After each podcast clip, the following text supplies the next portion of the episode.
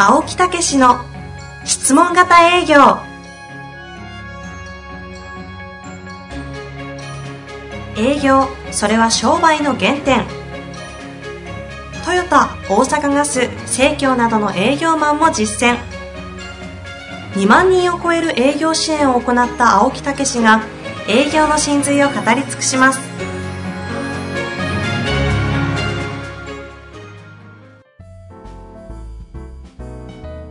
こんにちは、遠藤和樹です。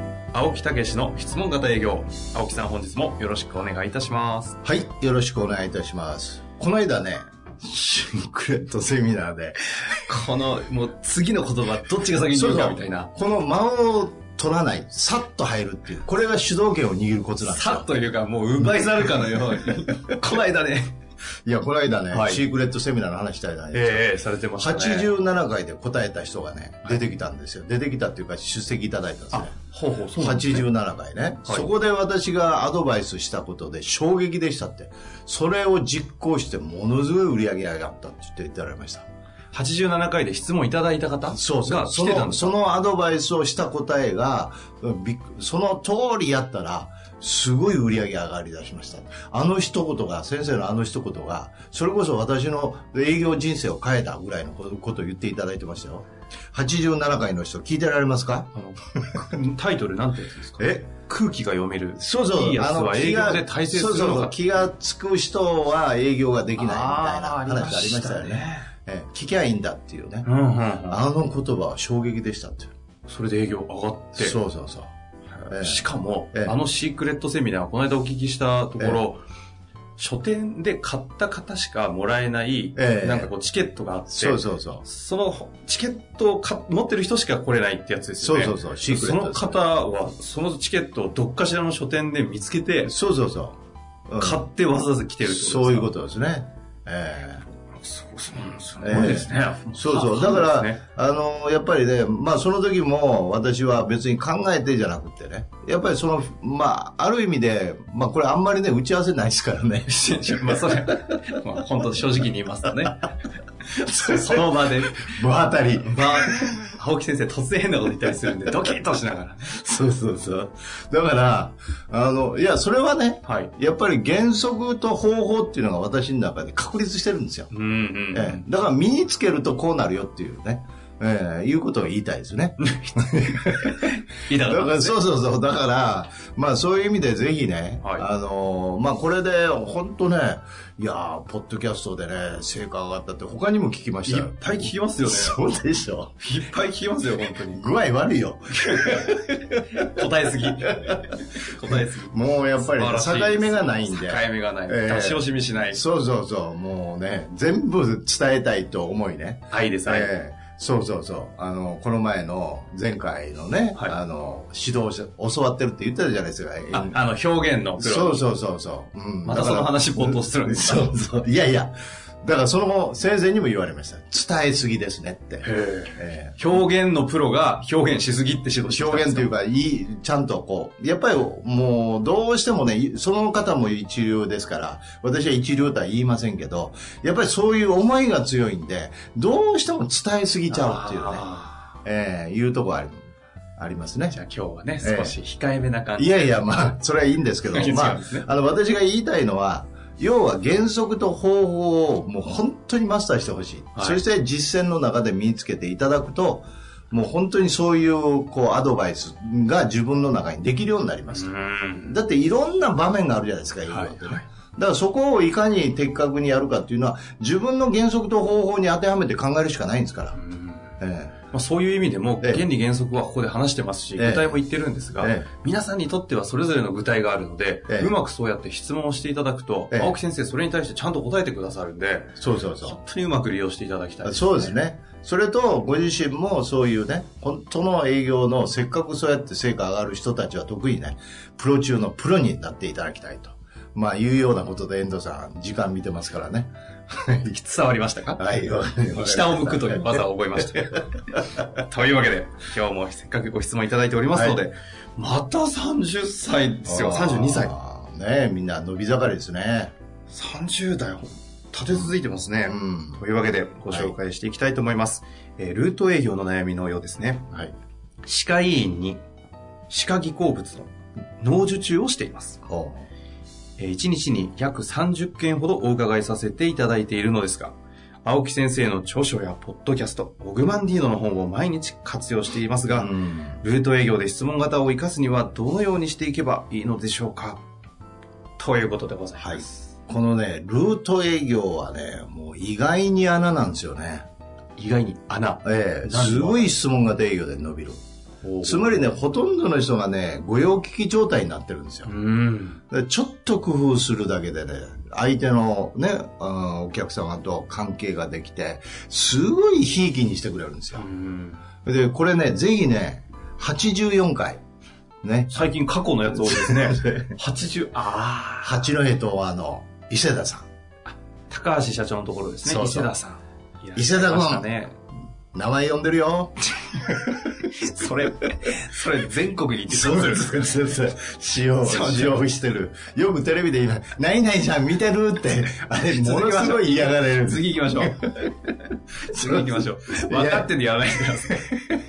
いや、これぜひね、ルート営業のね、はいもう本当に反対にね、私はね、この伊勢田さんから教わったぐらいの、うん。うん感覚を持った、この回っていうかね、その、それ以前にも教わってますけどね、話してますから。んだから、ここのクライアントさんの体験談ってものすごい皆さん実践でやってきたことやから、活かせるのいっぱいありますから、うんうん。ぜひそういうのを大いに利用していただいたらね、いいと思いますけど、このルートの方は、この84回、絶対役立つよね。そうですよね。ここに秘訣を言ってますから。あいや多分聞きたくなる。もう今、切られるかもしれないですね。もうもうええもうええわもうええわって84回やりて。そうやって喋んないから切られてしまうんですよ。これもしかしてそれで終わりじゃないですよ。え、え、さようなら。いきますよ。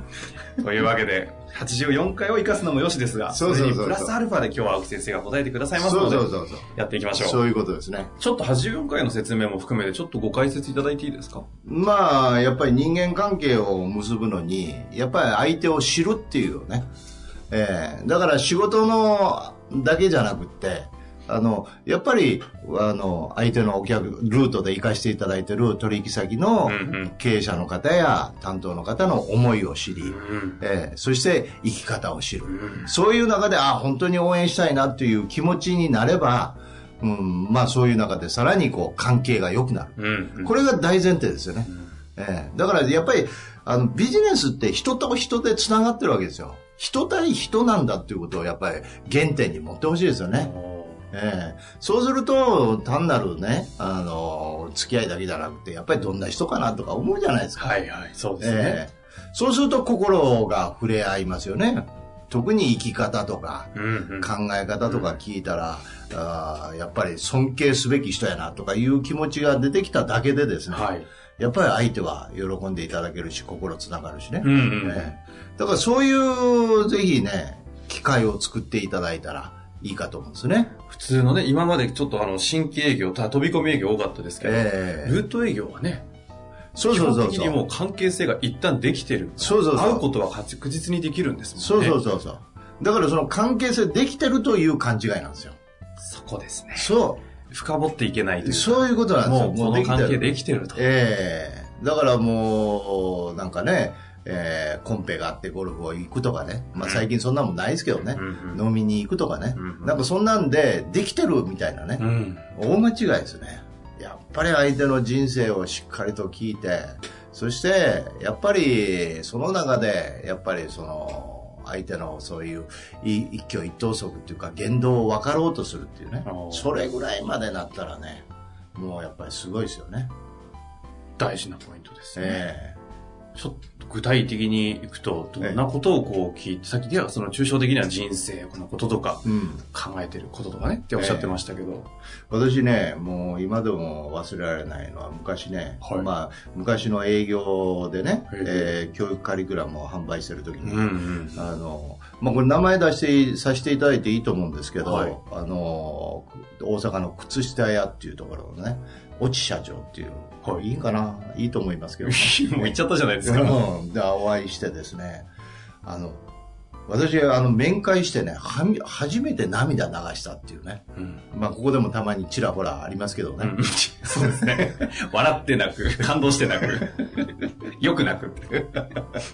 いや、本当にね。はい。あの、その人の話を聞いたときになぜこのね、会社を作られて、どういう思いでこうやってきたんですかっていう話を聞いたときに、やっぱりその方もデッチ暴行でスタートして、えー、で会社を作って厳しい時もあったと。はい。で、社員に給料払われへん時があったと。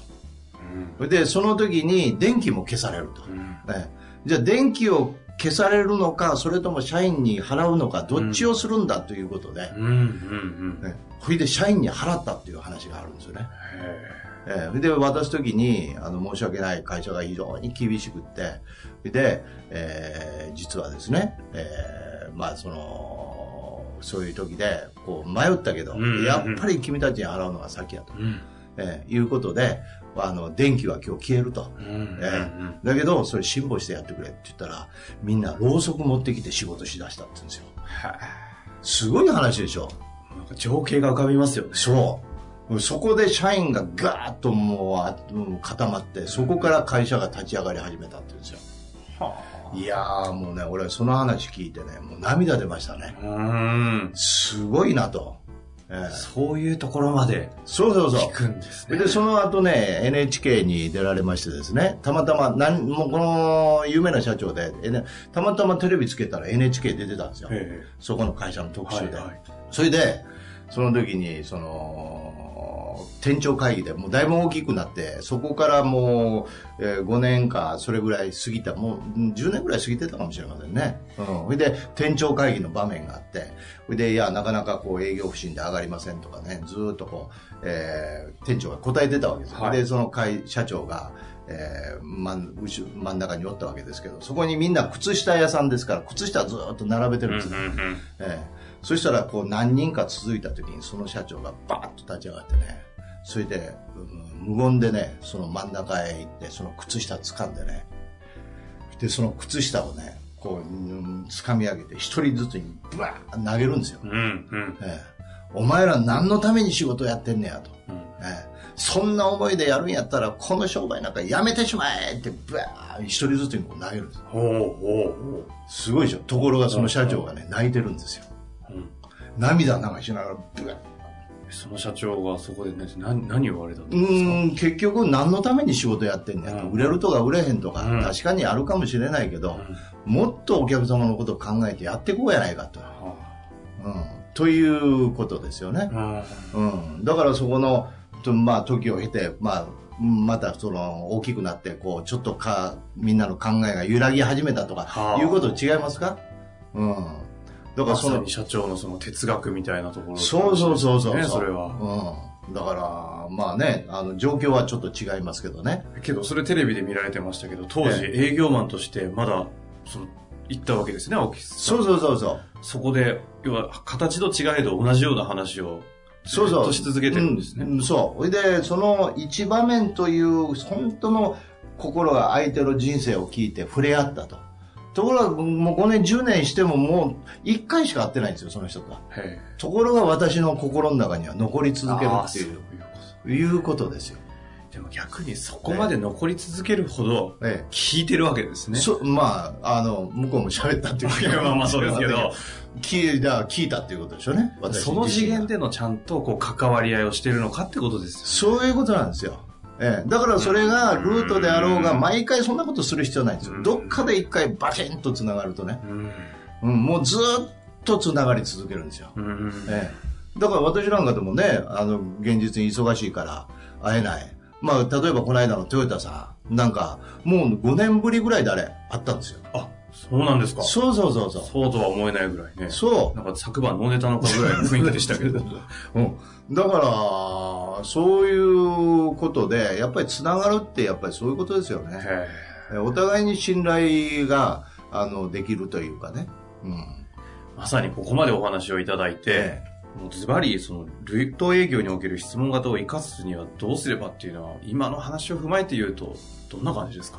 うん、だから、あのー例えば、えーまずお客様のところへえー行って、あの、お客様のところでもっと私ども役立とうということでいつも来させていただいてるんですけど今日はあのインタビューをぜひさせてもらいたいとかね。あるいは改めてちょっとインタビューさせてもらいたいとかいうようなことでヒアリングをする時間を取るとか、ええ、今の流れからちょっと断ち切った方がいいですよ、うん。ええ、でそういう中で改めて、えー時間を取っている中に相手の人生を聞くとかね。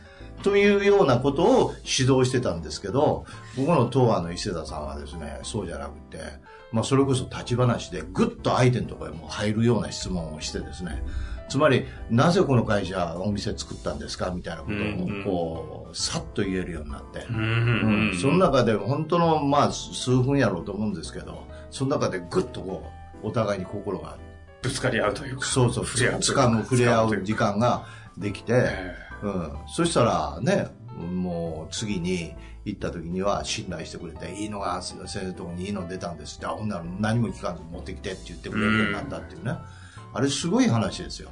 えちょっとね、今日の青木先生のお話と合わせて、この84回、そうそうそう伊勢田さんの回をね、えぜひ聞いていただいて。もうここから切って聞いていただいても大丈夫もうすでに聞いてないかもしれませんけどね。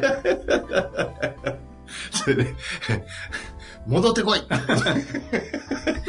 まあ、というわけで、はいズバリね、ルート営業のはい質問型の活かす方法を教えていただいたと思います。ええ改めてね、その人生哲学にそうそうそう。お互いにこう、触れ合うっていうことができたらね。はい。うんまあ、ルートだけじゃないでしょうけど、ね。そうそうそう。うん、それがもう本当にね、あの、一番重要なことだと思います。人対人なんだというね、ビジネスはね。えーぜひ、そういうことを頭に入れて、えー、84回ということでございました。ありがとうございました。はい、ありがとうございました。頑張ってください。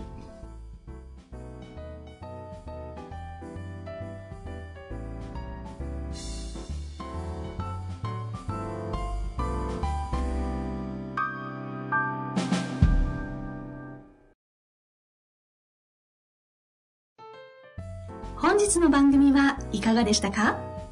番組では青木武氏への質問を受け付けております。ウェブ検索で「質問型営業」と入力し検索結果に出てくるオフィシャルウェブサイトにアクセス。その中のポッドキャストのバナーから質問フォームにご入力ください。たくさんのご応募お待ちしております。